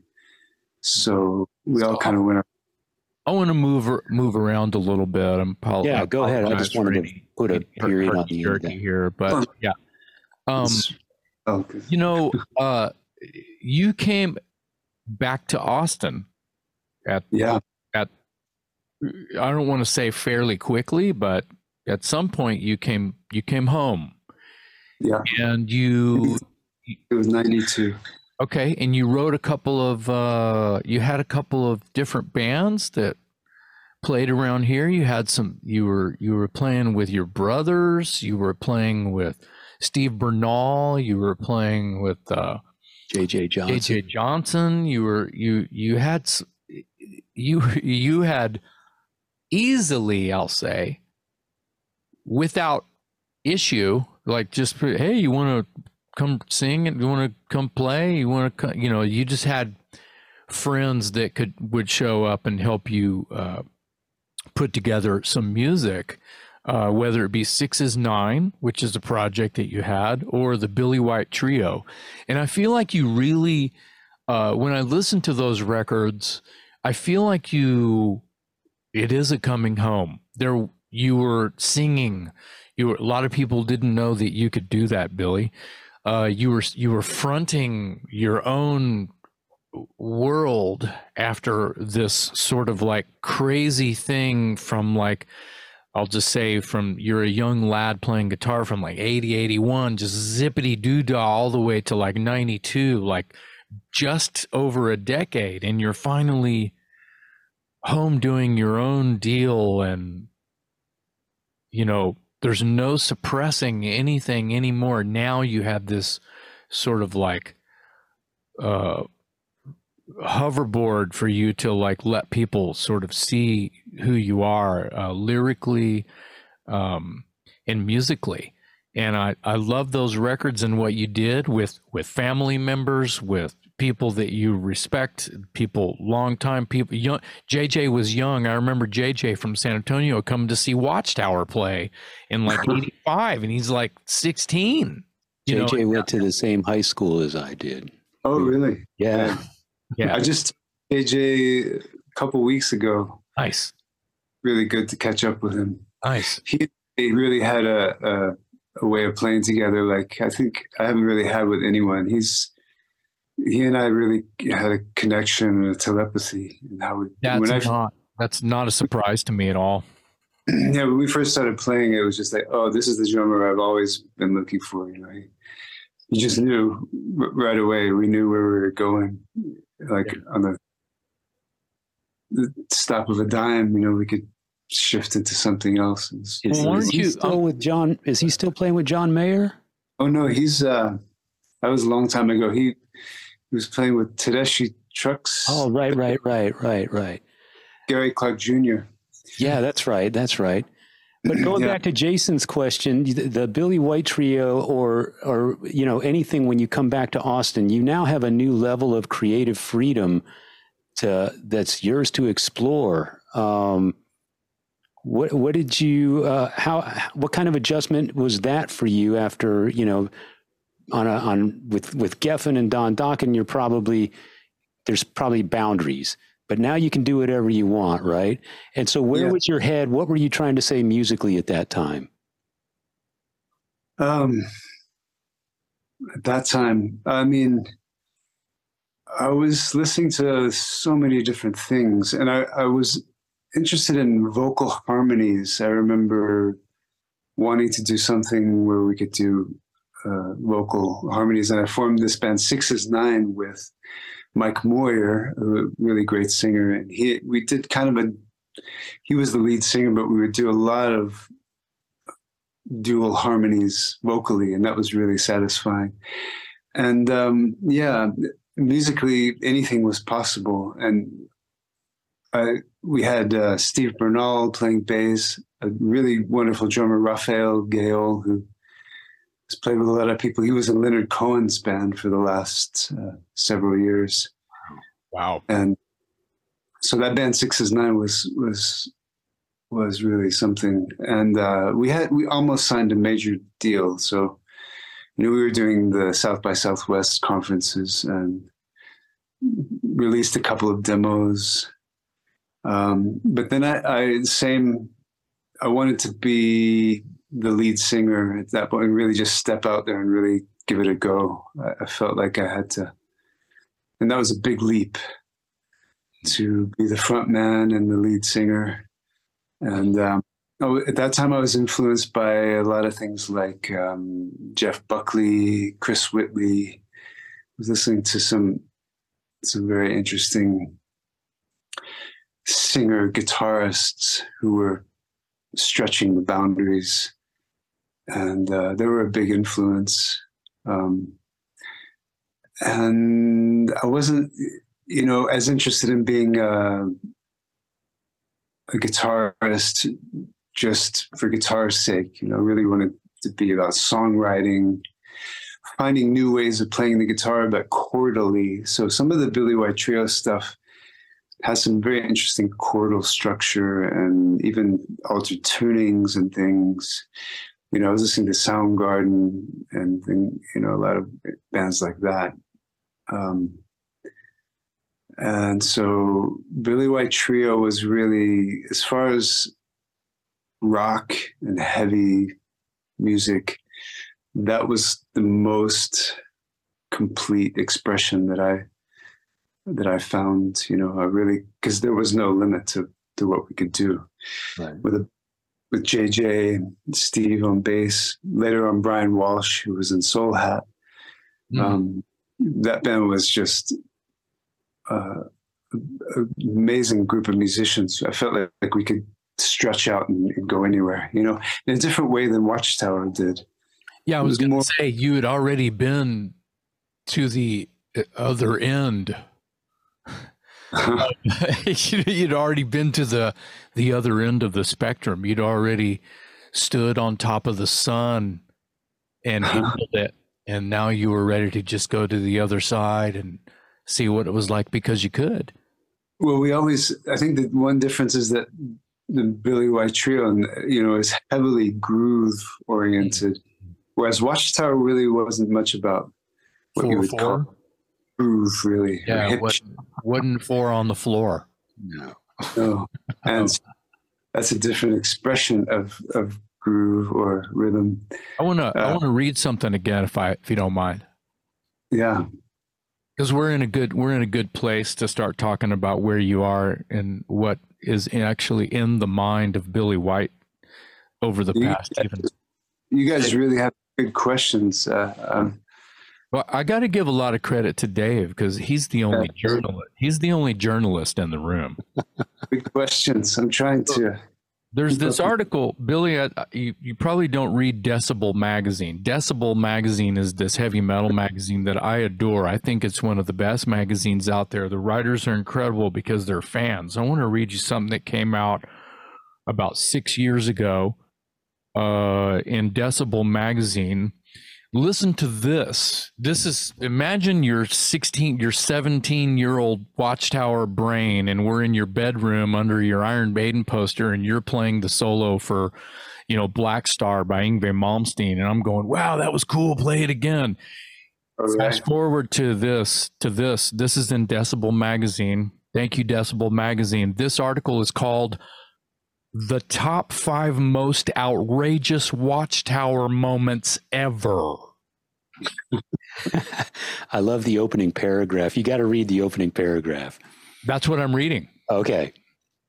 All of us at Decibel are highly popular human beings, which means we've never spent Friday nights sitting around inside listening to and analyzing Watchtower songs.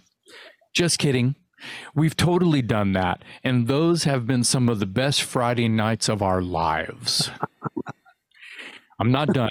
To celebrate the recent release, and this is great, and I'm sure, Billy, you haven't heard this, but they really did a bang up job, the guys in Watchtower with Alan Tecchio on vocals on the last uh, record they put out, uh, which would have been that year in 2016, I believe, uh, called Concepts of Math, Book One uh, this is, they say, uh, to celebrate the recent release of the technical progressive thrash band's new EP at the time, 2016, Concepts of Math, Book One. Quote, uh, I'm sorry, parentheses. Have we mentioned we love Watchtower yet? In parentheses. Uh, we thought the time would be right to look back at five times Watchtower absolutely, without question, completely blew our minds. So here we have it the five most outrageous Watchtower moments ever. Now, again, do you believe that you helped create, are a founding member of the craziness that is that? No, no. In your that's what I thought. So they just to go on, they mentioned the fall of reason as mm-hmm. number five, Asylum as number four from the first album, uh, uh, and then uh, the third one, mind blowing moment of Watchtower in Watchtower history is Mayday in Kiev. Uh, number two is uh, Violent Change, the opening track on Energetic Disassembly written by um, a person who's sitting at this campfire right now, uh, along with Asylum, and then um, number the number one uh, mind blowing Watchtower moment, according to this article, was Instruments of Random Murder. We're talking about shit Billy White and Doug Keyser wrote when they were teenagers. Okay. this is in my favorite magazine, only came out only six years ago. Can I read the yeah, yeah, can please, please, can I read the asylum one? Okay. Can I read it? Because it just makes me giddy. Yeah. Okay, I mean- vocal vocal lines from a from the asylum. That's what they call this bit, this little ditty. It says there's something about that vocal pattern from 0.59 to 1.11. That's the clock uh, the clock on the counter in the song of Asylum, the second song off of the band's debut Energetic Disassembly. That is just mind-boggling. It's slightly fingers on chalkboard but it's also just slightly the best thing I've ever heard in my life. Vocalist Jason McMaster. At, what? Like a fine wine. And that's your vocal, Jason. Your vocal. like a fine wine. I'm going to comment. Give me a second. It's slightly fingers on the chalkboard, but it's also just slightly the best thing I've ever heard in my life. Vocalist Jason McMaster absolutely going for it, channeling his inner King Diamond then ramping up to that whole new level. I'm pretty convinced that the reason there's a break in the vocals halfway through that 12 second run is because McMaster goes to levels only dogs can detect. His vocal line directly follows Billy White's insane quote guitar riff. Insane. All of all of which leads the listener on a frantic technical thrash race to the next psychotic part in this awesome song. Now, you said, Jason, that's your vocal, that's your vocal, but they corrected you, didn't they? And I was going to correct you that it's your guitar that I'm harmonizing with. oh, When you right. guys, when you guys, that's your guitar riff, and I decided in the studio, oh, what if I sang a harmony to that? Brilliant. you're influencing my right i'm sure that you played the harmony too but when i sang on top of your your the third or whatever the fifth or whatever that was Yeah. so was thank you billy white Thank you, Jason. for for getting my name in decibel magazine Well, I think this goes back to something I was saying at the top of the show. You guys created something. You didn't know it at the time, but here's Decibel Magazine as recently as six years ago, totally nerding out to the point that, I mean, these guys actually know what they're talking about. You can tell they are hardcore fans who have studied those songs. So all Yeah. these years later, there are people out there that still devour this stuff. And I think that's incredible. I think they know it much better than I know it. well and there's something there's something real about that because i think we kind of started this conversation with like it's a lifetime ago it's like could it be that it's just part of who you really are that's sort of on a shelf back here. Oh yeah, well I I can't get rid of it because it's a part of my life. But let's talk about where you are right now, Billy. Let's talk about uh, what what sort of gradually caused you to transcend. I think I'm using good words to go into what you're into now with your your your healing uh, and your your beliefs and where you are now because I think that I just want to give you the floor so you can talk about it. Huh. Well, you know, I had a couple coherent ideas and now they seem cluttered away. And what I want to say is that um, we've all had many lives, I think, in this one life, right? We've all sure, man. As many, many characters we wear, we've all worn many outfits. Um, I, I well, think I say that again. Do you remember the crap you used to wear on stage? Holy man! What the hell were we wearing? We don't, we don't have to. Yeah. well, we have pictures to embarrass ourselves. So. Yeah. But we've all worn many costumes. We've all worn many masks. I feel more than probably most people because I have many friends um, from the old days that I may have lost touch with, and it's it's uh, surprising to me now how many changes, how many transformations it feels that I've gone through. Um, and there was a turning point, uh, and it was at the end of the the Billy White Trio, uh, the years of that band, I put a couple of albums out and gone to Europe and toured. And I came off the road really burnt out and wanting to just quit playing music.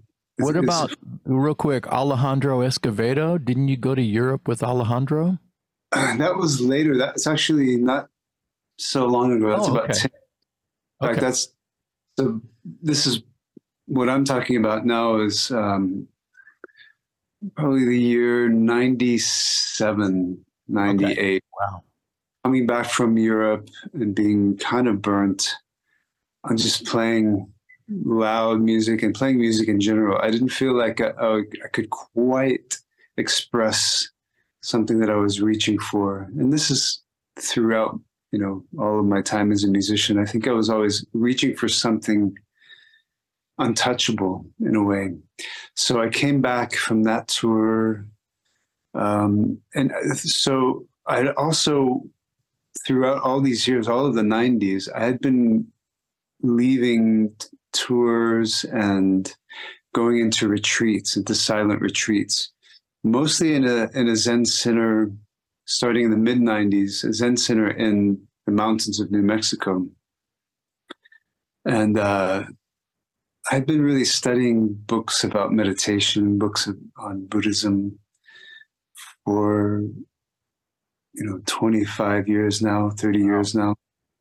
Um, it was around the time that I was in LA playing with Don Dokken that I, I got very interested in meditation. There was a certain unrest and a certain dissatisfaction with life, I'd say. And at the t- same time that I was on this rock star trip, living out this very interesting experience, um, I knew there was something else.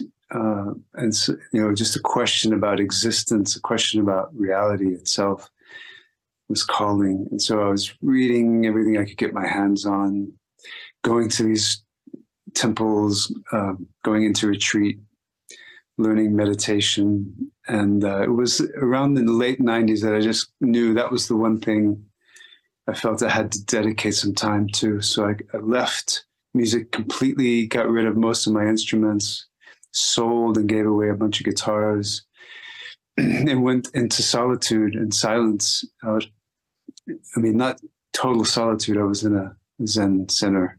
Mm-hmm living with monks and you know living a monk's life. And um, just that was kind of like okay i'm done with music. I'm done with normal way of life. I just want to be in silence. I just want to really examine the mind. I want to examine consciousness reality. Um, and then little by little, music started seeping back in, so that I was going to New York and working on some different albums. Um, and people were calling me to produce music with them. I got really interested in flamenco guitar, interestingly, and even went to Spain for a while to study. So this was also kind of a pair. I really had felt like I was devoted to this this way of walking the meditative life, um, devoting time to Buddhist practice and Buddhist study. But I also had this little fling with flamenco music, flamenco guitar. Went to Spain and then ended up living in Mexico for a, a while, where I got to sort of explore that, playing with different groups. Uh, and you, if you don't mind me interrupting, you you met your wife. I my now ex-wife. I, yeah. I was married in in Mexico. had a son, a really wonderful son who's now 18, and an incredible. I'll have to say he's going to take. He's I'm passing the torch to him because he's he's really a great guitarist. Tell us the quick story that you told me a while back about uh, you gave him that Stratocaster that Jeff Tweedy, uh, yeah. our friend Jeff Tweedy, you gave that that Stratocaster that's a kit guitar that I think that you had with you and John Norum when you went to Eddie Van Halen's house. Oh yeah, it's a custom built guitar by a guy named Bill Gibbets, who's an amazing guitar builder. Right. And um, that was my main instrument throughout all those years. And so I gave that, I passed that along to Donovan, my son.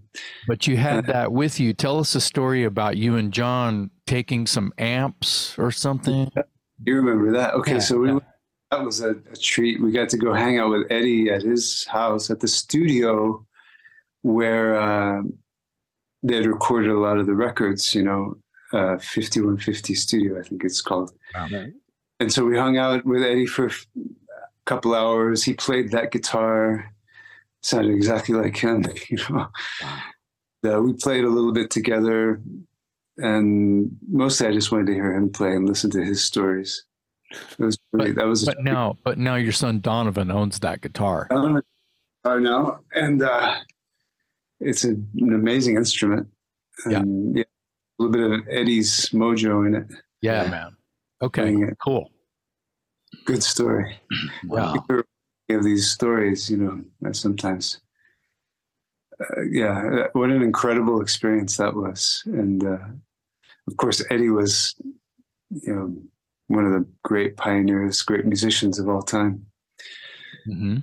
So we won. Now we're jumping forward, fast forwarding to life in Mexico. I I started doing these gatherings of people with just listening to deep sounds. I had been collecting these Tibetan singing bowls and different instruments from all over the world, from India. People had been in yoga groups had been asking if I would lead, you know, sound meditations or singing mantras and things. So we started doing these circles that were like ceremonies of listening deeply to all kinds of sacred sounds which were, could produce very deep, uh, transcendent experiences in altered states just through the sound itself. Wow. That, that took on a whole new life. And then I, I just felt, okay, this is what I'm, this is what I'm doing now. There were a couple little um, excursions from that, like going on tour with Alejandro Escovedo, which was in 2012. About six months I went on the road with him. Wow. Uh, and that was work. Europe, yeah, it was kind of a sticking my foot back in the water. They called me. I was living in Mexico. They called me, and I said, "I don't even have any electric guitars right now, or amps." And they said, "Well, we, we can get that stuff for you. You know, just fly to Austin, and, and we'll. We need a guitar player for this tour. We're going to go to Europe. We're going to be on, you know, Jay Leno, Jimmy Fallon shows." So um, amazing! Wow. Yeah, that was that was fun. Very straight ahead, very uh, rootsy rock. Yes. I've been friends with Alejandro from way back. Really a good guy, gentleman. Great. He's a great guy and has Yeah. always been so sweet. Yeah. So on these on these occasions when you dip your toe back into the music world, are you, do you, do you do you find that you you've missed it, or do you, are you reminded of why you left it? I'd say both. Wow. there is there there was something. It had been such a long time that I stood on stage with an electric guitar with a wall of sound behind us. You know, it's a different kind of energetic expression and uh, a lot of fun to a point. And then I also found that I hit the limit very quickly of of what I was feeling or wanting to express. And I think to play that kind of music, there, there was a sort of a punk rock ethos in in what Alejandro is doing too. I mean, he's a wonderful songwriter, but he likes to get on stage and crank it up like the Stooges, you know. you know, Yeah. which was Yeah, he's he's from that era. He's from that whole. That's his background. Yeah, his background is that real deal. loud MC5 kind of a vibe. You know. But he's the real deal when it comes Yeah. to that. Yeah. I sometimes felt a little bit out of my element because I and I even after a show one time I told him, you know, I don't know if I have the right kind of feeling of I don't know, it's not anger or just it, you know, I feel a little bit too maybe too peaceful to be playing this music. Yeah, he wants to. I he can see wants, that. He wants to set off fireworkers and you know black cats and Roman candles, and you're like, ah, hey man. Yeah, I, You know- I, I understand. and I don't drink or anything, and I, I really. Well, he also doesn't drink because he he's he and Bobby, the bass player, were recovering addicts. Yeah. So made that tour really possible is that those guys were not at all about drinking or drugs, and in fact, they were. We would look for the local Whole Foods to score our kale and quinoa. You know. Yeah. Well, the and you know you probably helped them. Uh, de- you probably helped them dearly if they're recovering and you're sober. Then they were probably hanging with you, trying to They go. were- Oh, if I hang with Billy, I, I'm not gonna you know fall off. Yeah. Are you? Um, we support each other in that, you know. Yeah, that's I- good. Really, I never was an addict, but I, I had quit, you know, using any kind of substances long ago. And, uh, so it was kind of nice to be on a healthy tour. Right. So so You're talking about Bobby. You're talking about Bobby Daniel, right? Daniel, yeah, Yeah. Great guy. Yeah. another really solid bass player, really, really good guy. Yeah, Yeah. Great guy. yeah. I was, you Wow. Know, but- Yeah, I know Bobby. I've known him for quite a few years. I actually met him through Chris Gates. ah, Chris, Awesome. yes. yeah. Yeah.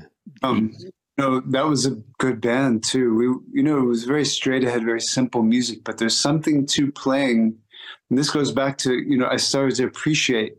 It does take a certain skill to play very simple, even three chord songs Yep. with the right feeling, you know. And that's what I don't think we quite had a grasp of in the Watchtower days. It felt like we wanted to fill it up with a lot of complexity and a lot of notes, but it wasn't until later that I really appreciated, you know, what what it is about the Rolling Stones, or you know, very.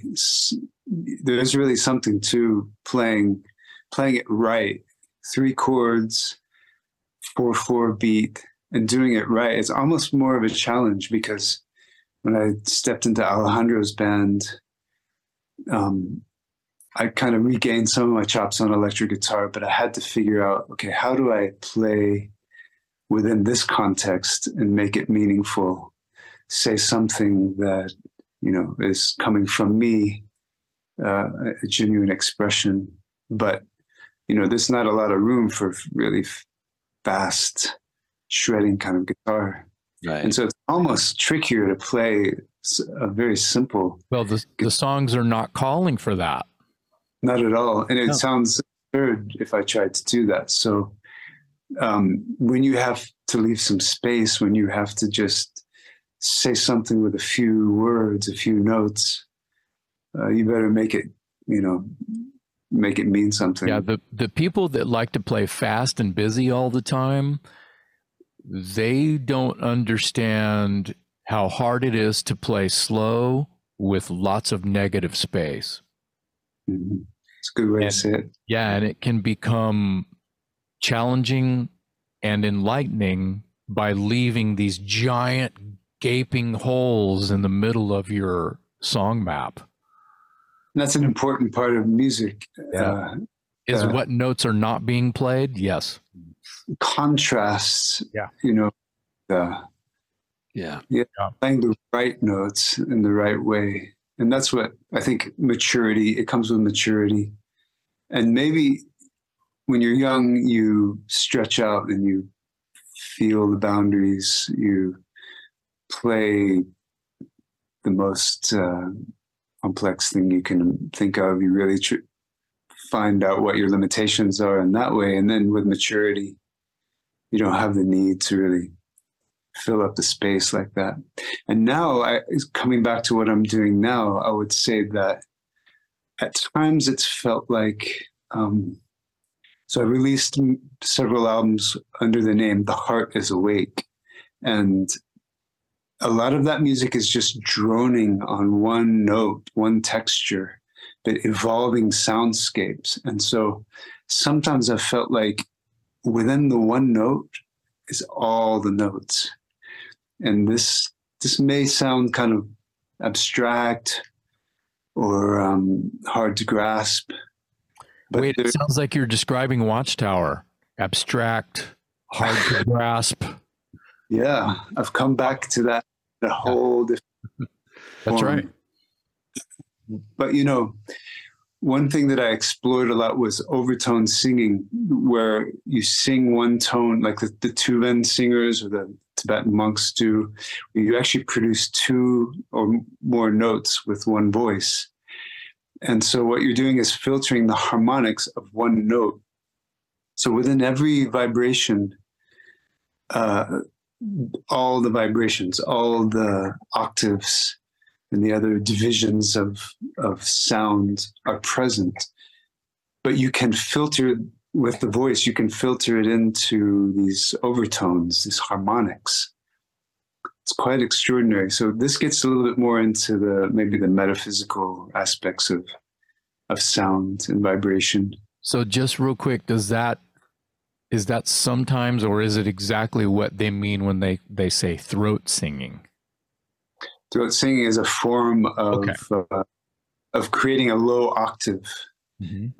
and like the tibetan monks do yep. and some death metal singers do too yeah. right they do they you know, do yeah um, so you can get very low uh, octave vibration but i'm also talking about the harmonics that are produced when you shape the the mouth, the tongue, the lips. Yeah, soft palate, hard palate, where your tongue is, how you're holding your jaw. You resonate in the head, and you can create these uh, higher harmonics, which you start to realize exist in all sound, and we're we're hearing them in a very subtle way. But when you filter them out the way that I'm talking about, it becomes you know really interesting to hear you can sing two notes at, at once and um, then you tune into something a little bit more uh, transcendent with with sound and so within the one sound all the sounds are included and i think this is kind of the holographic image of the universe so within every molecule is the entire universe without without computers. Without computers. This is this is the way reality actually is, but we usually don't see it that way. you are correct. You Unless you influence certain psychedelics or you're in a deep state of meditation, it's possible to have a certain glimpse of other levels of reality. Sure. I just consider that hallucination, but you know, this is a hallucination too, isn't it? Right. On the Talk Louder podcast. Yes. we're all hallucinating here. Um, I would call I would call this your new music. This Yeah. is this is your new music. You're still a musician. You whether you have an instrument in your hands or not. Yeah, now the instruments, and I do use guitar still sometimes. Yeah. Um, things like lap steel or 12 strings tuned to odd tunings. But, you know, a lot of it comes from a, a music that I've always been in love with. I don't know if you remember in the Watchtower days, I, whenever I would hear Indian classical music, you know, sitar, um, Yeah. Exotic sounds of, of the East, Eastern music. I might even I might even remember uh remember you sort of like modding your guitar just for fun, sticking things under the strings to get it to sound that way sometimes. Oh, yeah. Just messing Yeah. around. I don't think you ever recorded anything or took it anywhere, but it was just for your own uh subject subjective um subjective um sort of experiment. And you Yeah. were you were a kid too, so it was kind of early. Yeah. It's it's interesting uh, your story, Billy, because you and your brothers, uh, in my fantastical brain, uh, are very very talented. So, um, where do you think that all of this is coming from? Do you are your brothers spiritual in some of the same ways you are because they're incredibly talented and if they're not using it in any way to make the world a better place shame on them. I'm kidding. I'm not angry. I'm just saying you guys are so talented. I'm just putting a lot of gas in the tank. I'm blowing yeah. hot air up all y'all's asses because i just i think that you guys are your brothers are talented just as you are. Are they uh are they doing anything with it um, Chris has been continuing to record a lot of music. Um, awesome Jason doesn't play as much, Okay. you know, but but I can't speak about their spiritual life. But I'm Okay. sure everyone has some kind of sure sense of the spiritual. oh yeah Um, but I think I'm the only one who's really uh, gone off to dedicate a, a large part of my life to that. And to the point that I almost left normal life entirely just to become a monk and uh, devote all my time to meditation and well Uh, i. I I I respect you. I And- respect. Yeah, thank you. And a lot of people, a lot of people are gonna gonna be with us and respect you as well. Um, I res- I think a lot of people, obviously, a lot of people already respect you as a musician, and I think uh, you you've been very open with us today, and I think uh, a lot of our viewers and listeners are going to uh, get a glimpse inside of Billy White today, and I think they're going to appreciate it. Uh, you're you're a, you're kind of hard to get a hold of. Uh, I don't know if we'd have you on the show if it wasn't for Jason being your bandmate. So I know I know for a fact there are a lot of people that are going to be very interested in this episode because they're Billy White fans, they're Watchtower fans, and I know that you're not the kind of guy that does a lot of these types of shows or whatever. You're you're you're fairly private, so we do appreciate you being with us today and sharing so much. Um, it was nice to get to know you beyond the music. It was a real treat. And uh, it, it, it took Jason a few tries to convince me. Oh, I know. I would but uh, I've, I've enjoyed it. Very good questions. Uh, awesome. Do you lot of do you have a website? Do you have a website? Uh, you have a Bandcamp account? There's people can just Google you. I mean, you're you exist. Oh But yeah, is there's there- quite is there a- tell us tell us how people can look into you, what you have going on. people can go to theheartisawake.com and uh, also on you know the social media, Instagram, Facebook places. Although I, I'm not so good at keeping up on that always. And then on Bandcamp, The Heart Is Awake is I think I have eight or nine albums out now. But Unreal. It's uh, very meditative, very ambient, sometimes experimental and strange music. I, I think people might find it very interesting, but it's pretty far away from you know the, the music we were making in, in our high school days, Jason. But I'm going to bring this up again. Very progressive. Yeah, I think it's it's something. I mean, for people who are fans of Brian Eno, mm-hmm. Steve Roach, ambient music, they'll really, I think, relate to it. There's also an amazing band that originally was out of Texas called Stars of the Lid. That's Wow. quite quite brilliant. I think they're now in Europe, but they were based in Texas for a while. So there were some bands doing pretty far out experimental ambient cinematic types of music. And i've been doing more of that uh, working towards um, film music and i've had some of the thing the heart is awake music is in some shows and uh, soon more more to come.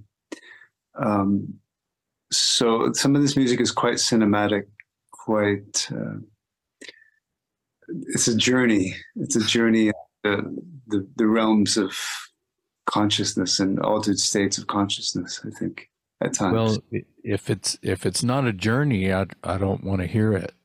yeah yeah. The Heart is Awake. Everyone can look that up and find Billy White's latest music at The Heart is Awake. Billy, so nice of you to join us today, man. A real pleasure getting to know you. I'm glad we finally got introduced uh, by way of Jason. It was great talking to you. Uh, I'm going to go ahead and thank you now on behalf of all my Watchtower friends uh, for the great album that is Energetic Disassembly. I hear about it all the time to this day. People still hold it up as like a masterpiece. So, congratulations to both of you, and thanks for being on the show today. On behalf of my co host, Jason McMaster, I'm Metal Dave Glessner, along with our very special guest today, the ever gracious Billy White on the Talk Louder podcast.